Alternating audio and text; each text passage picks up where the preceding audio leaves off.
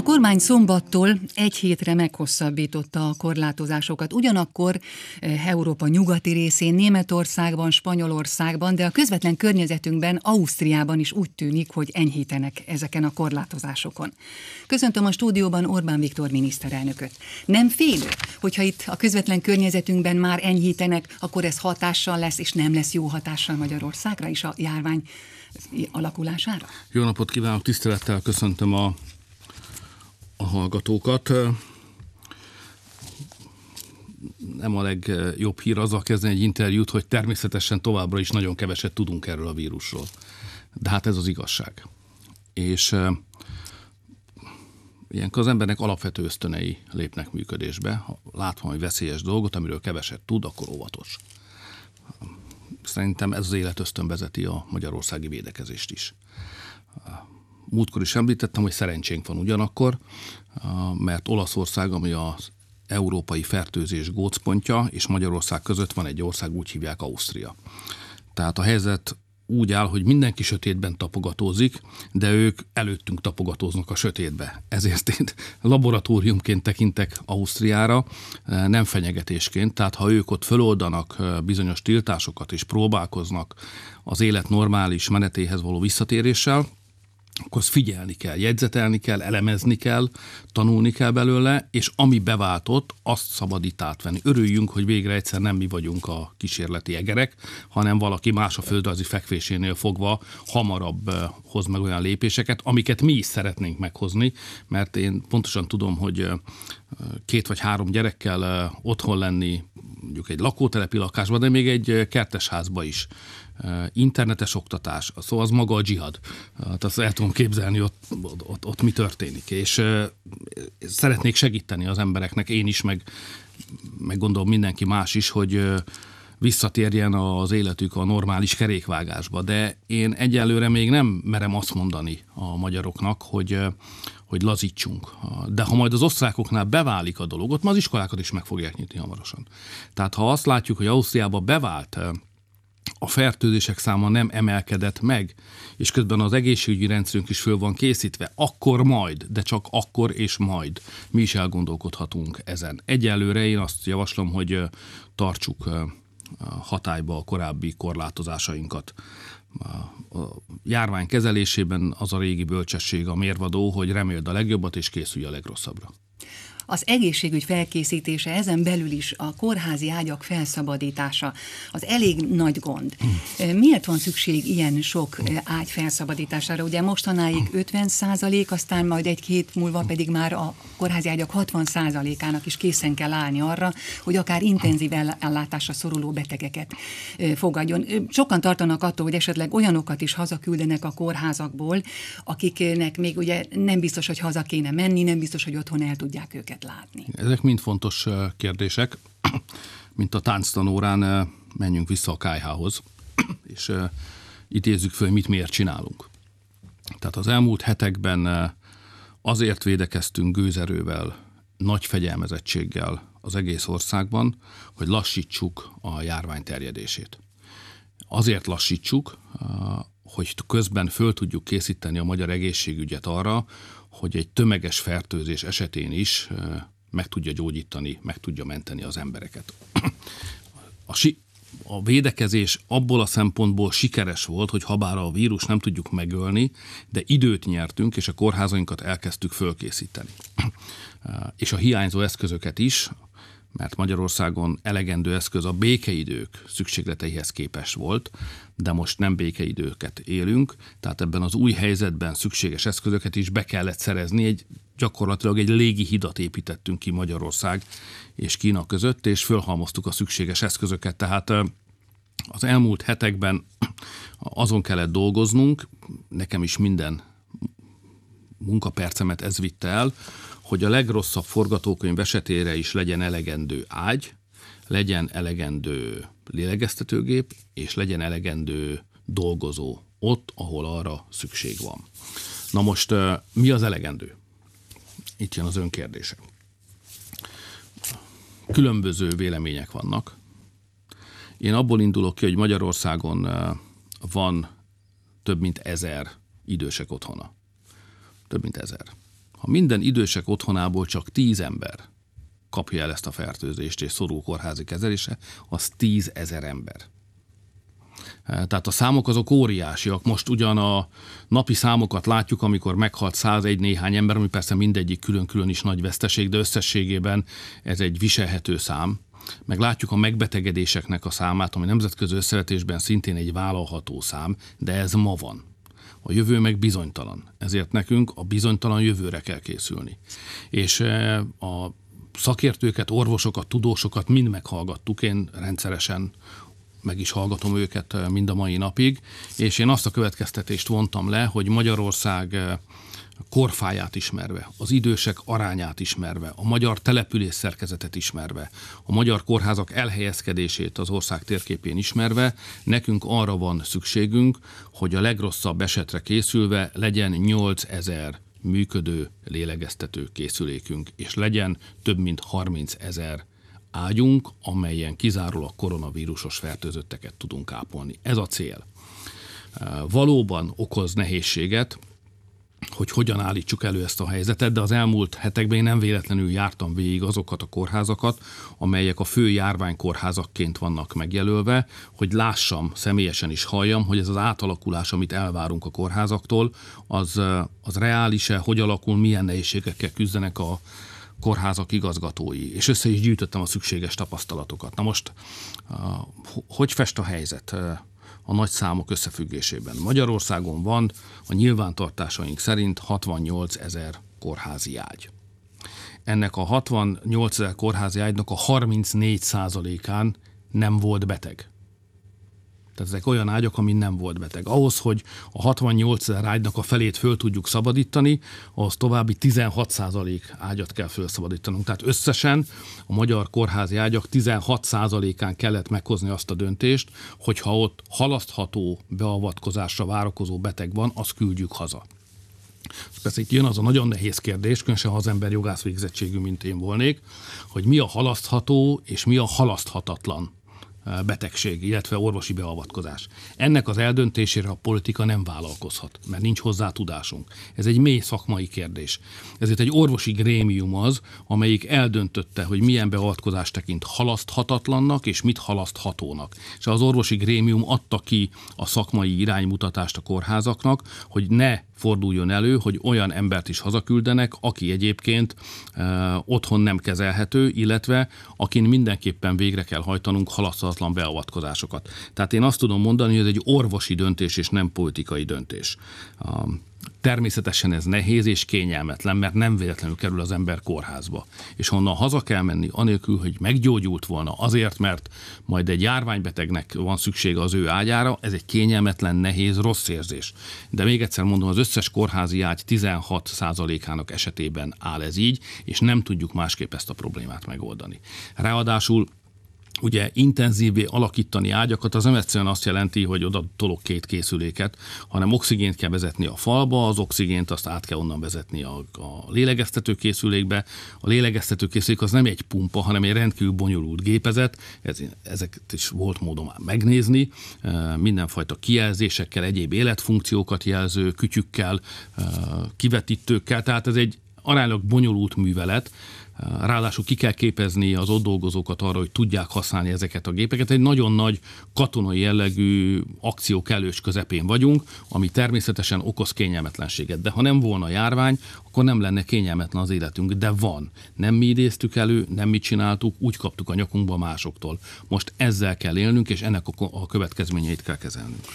Múlt héten, amikor rákérdeztem a kórház látogatások tapasztalataira, akkor ön úgy fogalmazott, hogy azért is van szükség ezekre a látogatásokra, mert sokszor, amikor fölteszi a kérdéseit az orvosoknak vagy orvosigazgatóknak, akkor nem kap elég határozott választ. Nyilván ez az ágyszámra is vonatkozott. Most úgy látja, hogy meggyőzőbb ez a bizonyos szám, akár, hogy mikorra lesznek meg ezek az ágyak, és mikorra lehet felszabadítani ezt a mennyiséget? Hát jobban állunk, mint egy héttel ezelőtt álltunk Általában azt kell mondani, hogy a kórházigazgatók, az orvosok, az ápolók valóban becsületes, sőt több mint becsülettel helytállnak, tehát a teljesítőképességük határáig is képesek és tudnak dolgozni. Na, nagy értéke ez a sok orvos és ápolónő Magyarországnak. Kórházigazgatóink is jók, de valóban a gazdálkodás nem volt olyan feszes békeidőben, mint ahogy egyébként ez járvány idején elvárható. Ezért kellett kórházparancsnokokat a rendőrségtől kivezényelni mindenhova, hogy világos legyen, katonásan legyen világos, hogy mennyi a raktárkészlet, mennyi a napi felhasználás, ott vannak-e a szükséges tartalékok, meg van-e szervezve annak az utánpótlása. Normális körülmények között a kórházak nem működnek ilyen feszesen, de járvány idején ennek így kell működnie.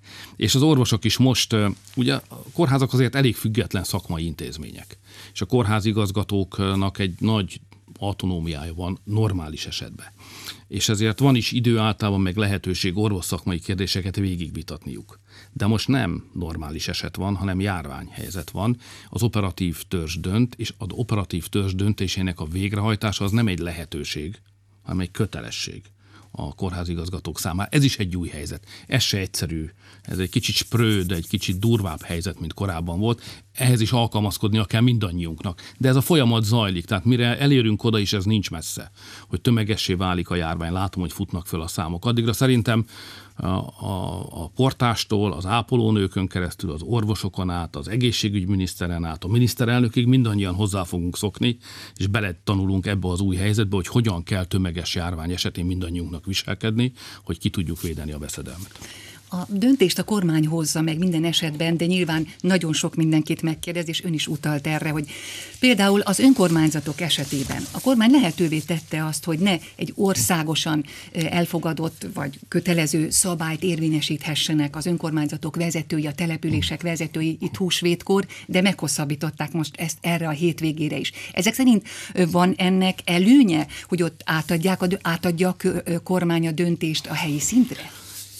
Hogy minek van előnye és minek van hátránya, azt persze az íróasztal mögül is ki lehet spekulálni, de az ilyen tudás bizonytalan. Ezért a gyakorlatban jobban hiszek.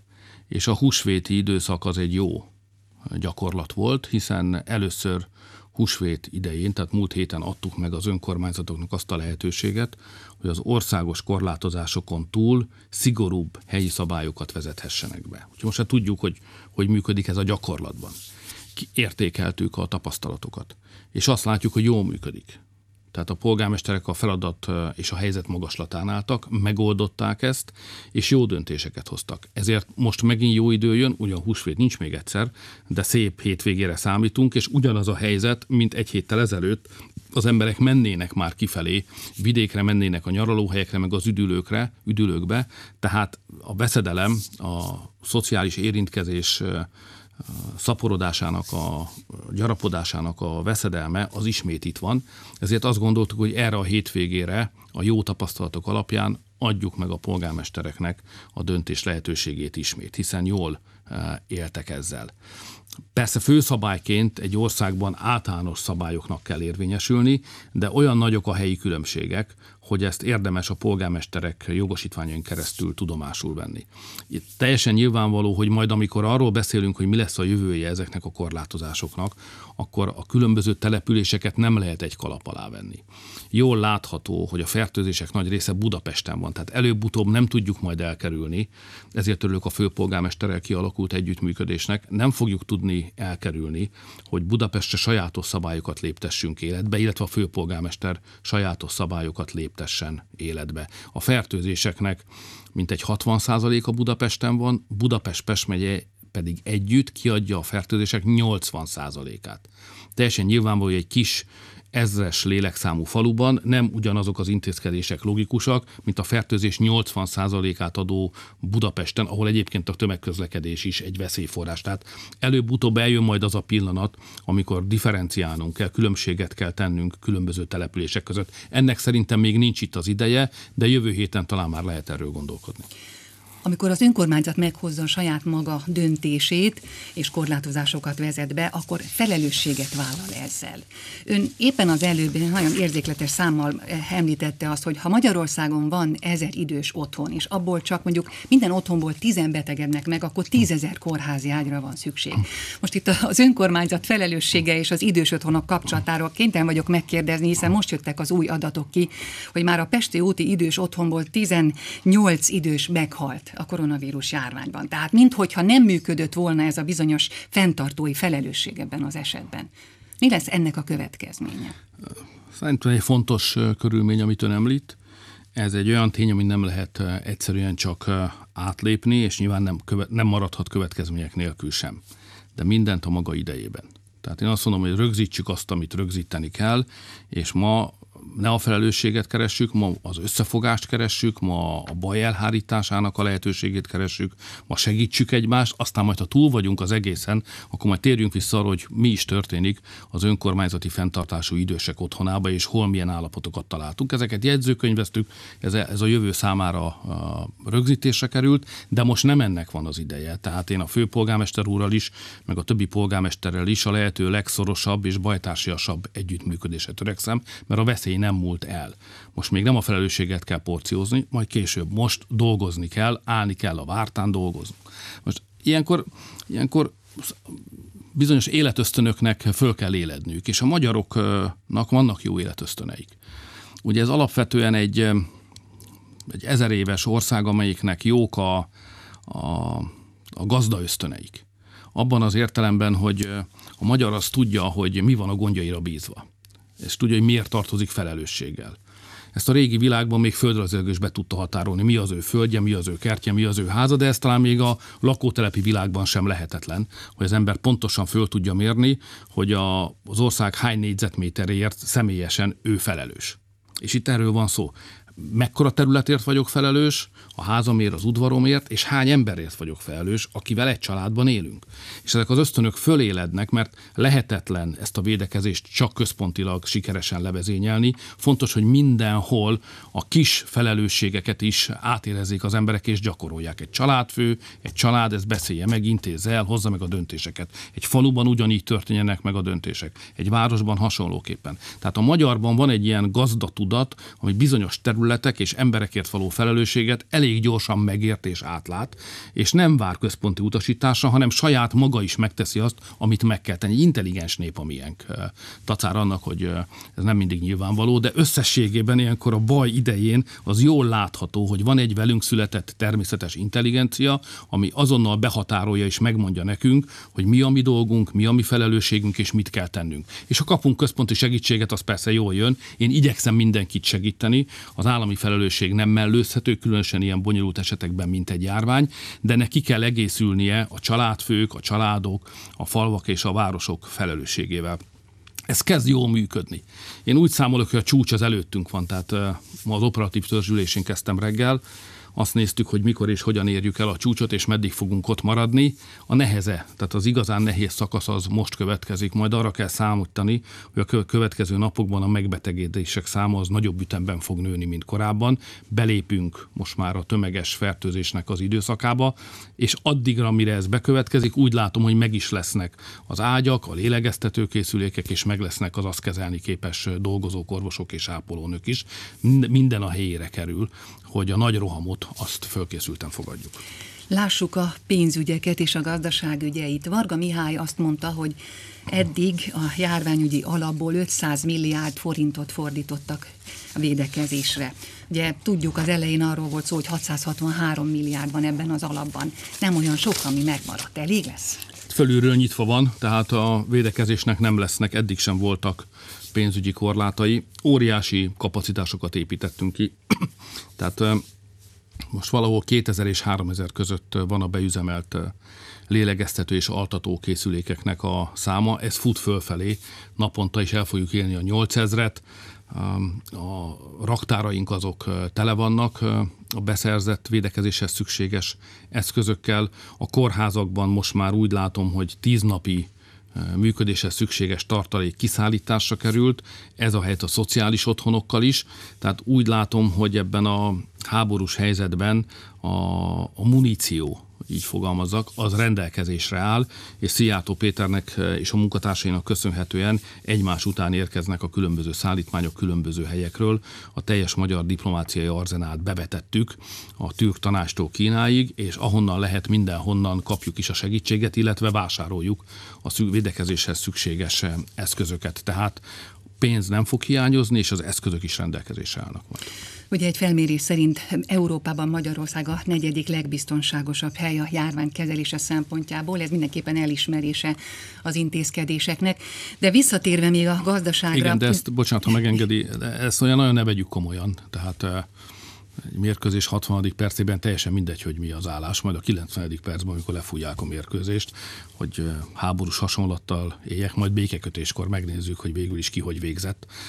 Most még csak csatákról tudunk beszámolni, és az eddigi csatákat jól vettük. Ennyi és nem több mától pályázhatnak a cégek erre a bizonyos bérkiegészítésre, amelyet az állam átvállal, és Varga Mihály is bejelentette egy sor adókönnyítést. Ugye hallottunk már hiteltörlesztési moratóriumról, járulék elengedésről, és napról napra, vagy két naponta derülnek ki újabb részletek. Nagyon sokan reménykednek, hogy még az ő esetükben is lesz majd a kormánynak arra gondja, hogy az ő életükön is segítsen. Terveznek-e újabbakat, vagy még várjuk meg, amíg az összes újítás előjön? Itt több száz intézkedésről van szó. Ezeket az intézkedéseket egy nagy tervbe foglaltuk össze. Ennek a tervnek az elemei egymással logikai, szakmai kapcsolatban vannak. Sokan dolgoztak rajta, majd itt is a végén legyünk büszkék erre a tervre, de nagy reményeket fűzök hozzá. Tehát Magyarország gazdaság történetében ilyen méretű és ennyire átfogó gazdaságvédelmi eh, akciótervet még sohasem készítettek. Önmagában a terve elkészítése is komoly teljesítmény mindenkit elismerés illet, aki részt vett benne. De a puding próbálja az evés, a majomnak bele kell ugrani a vízbe. Ez most történik, tehát kezdjük alkalmazni ezeket a döntéseket, és meglátjuk, mi lesz a vége.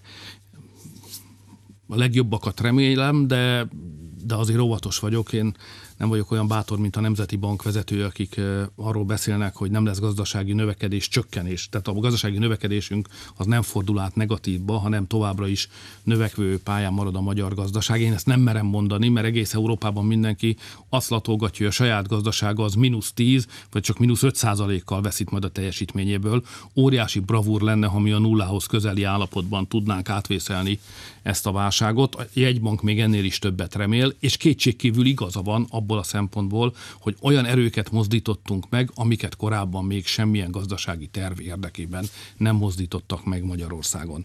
A, a gazdasági szereplőknek arra érdemes figyelniük, hogy persze mindenki szeretné, hogyha az élet visszatérhetne majd a gazdaságban oda, ahol a járvány előtt volt. De fontos tudnunk, hogy nem lesz olyan az élet a következő hónapokban, és valószínűleg a járvány után már sohasem, mint a járvány előtt volt. Tehát a gazdaságok nem úgy néznek majd ki néhány hónap múlva, mint ahogy a járvány előtt kinéztek. Van, ami életképesnek bizonyul, és van, amit nem lehet megmenteni. Tehát nem csak arra van szükség, hogy a kormány segítséget nyújtson a vállalkozóknak és a munkaadóknak, hanem arra is, meg a munkavállalóknak, hanem arra is szükség van, hogy maguk a vállalkozások is nézzék meg, hogy melyik tevékenységük az, aminek lesz helye, amely képes lesz profitot termelni a járvány után, és melyek azok a részei a vállalkozásuknak, amely egyszer mindenkorra elvesztett piacot és megrendelést. Ezzel jobb szembenézni, mint hitegetni magunkat azzal, hogy kormányzati segítséggel mindent fönt lehet tartani, és minden úgy folytatódik majd a járvány után, mint előtte. Nem, mindenkinek alkalmazkodnia kell. A kormánynak is természetesen, a hatóságoknak is, a munkaadóknak, de nem véletlen, hogy átképzéseket is támogatunk nagy összeggel, mert maguknak a munkavállalóknak is át kell gondolniuk, hogy abban a szakmában, és ottól egyik dolgoztak, lesz-e majd munkájuk augusztusban, szeptemberben, vagy jövő ilyenkor. Tehát most mindenkitől kicsit többet várunk, mint egyszerűen az, hogy kibírja. Most azt is várjuk, hogy gondolkodjon a saját személyes jövőjéről, és keresse a boldogulás lehetőségét. Adunk természetesen bértámogatást ennek a részleteit nyilvánosságra hoztuk, tehát a bér bizonyos százalékát kifizetjük. Adunk nagyon komoly adócsökkentést, több mint 200 milliárd forintot hagyunk innen a, hagyunk innen a gazdaságban. Adunk adóeljárási könnyítéseket, tehát azok a KKV-k, akik nem tudják fizetni az adójukat, azok kérhetik az átütemezést, vagy kérhetnek mentességet. Aztán a megbízható minősítését az adózó nem veszíti el csak azért, mert a válság miatt most nem tudja rendben fizetni az adóját. A bevallási kötelezettségeket elhasztottuk talán szeptember 30-áig. Az idegenforgalmi adót el kell engednünk, mert a turizmus az annak tüdőlövése van, az van a legkutyább állapotban. Ott, ott van szükség a legnagyobb segítségre, és a turizmusban 400 ezer ember dolgozik Magyarországon. És az iparág egész egyszerűen meghalt. Ezért megemeltük a szép kártyának az összegét is, mert abban reménykedünk, hogy ha az osztrák kísérletek beválnak, és mi abból tudunk átemelni a saját életünkbe azításokat, akkor a nyáron meg lehet próbálkozni, legalábbis a belföldi turizmusba életet lehelni.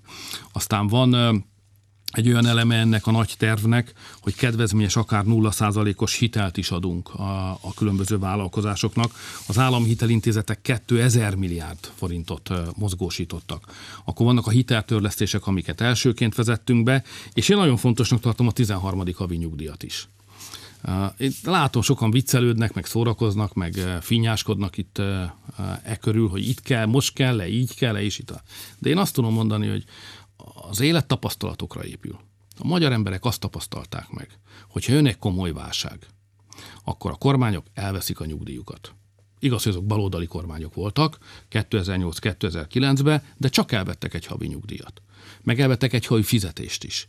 És mindenki aggódik, különösen ha nyugdíjas, hogy nem fordulhatnak-e esetleg abba az irányba a dolgok Magyarországon. Hogy a végén, mindegy mit mond a kormány, mert az elmúlt tíz évben becsülettel betartottuk a nyugdíjasokkal kötött megállapodásunkat, a nyugdíjak értékét nem csak megőriztük, még növeltük is. De hát, ha lehet egy olyan helyzet, amikor még ez a kormány is, ami szövetségben van a nyugdíjasokkal, a végén arra fanyalodik, hogy hozzányúljon a nyugdíjakhoz. És én azt szeretném világosá tenni és megnyugtatni több mint két millió honfitársunkat, hogy ez nem fordulhat elő. Sőt, az fog történni, és most ezért kellett éppen most megtenni a bejelentést, hogy 2021. január 1-től megkezdődik a 13. havi nyugdíj visszaépítése. Tehát nem, hogy nem lesznek megszorítások, hanem többlet segítséget fogunk nyújtani az idős honfitársainknak, a szüleinknek és a nagyszüleinknek. Bátran számíthatnak a kormányra. Köszönöm. Orbán Viktor miniszterelnököt hallották.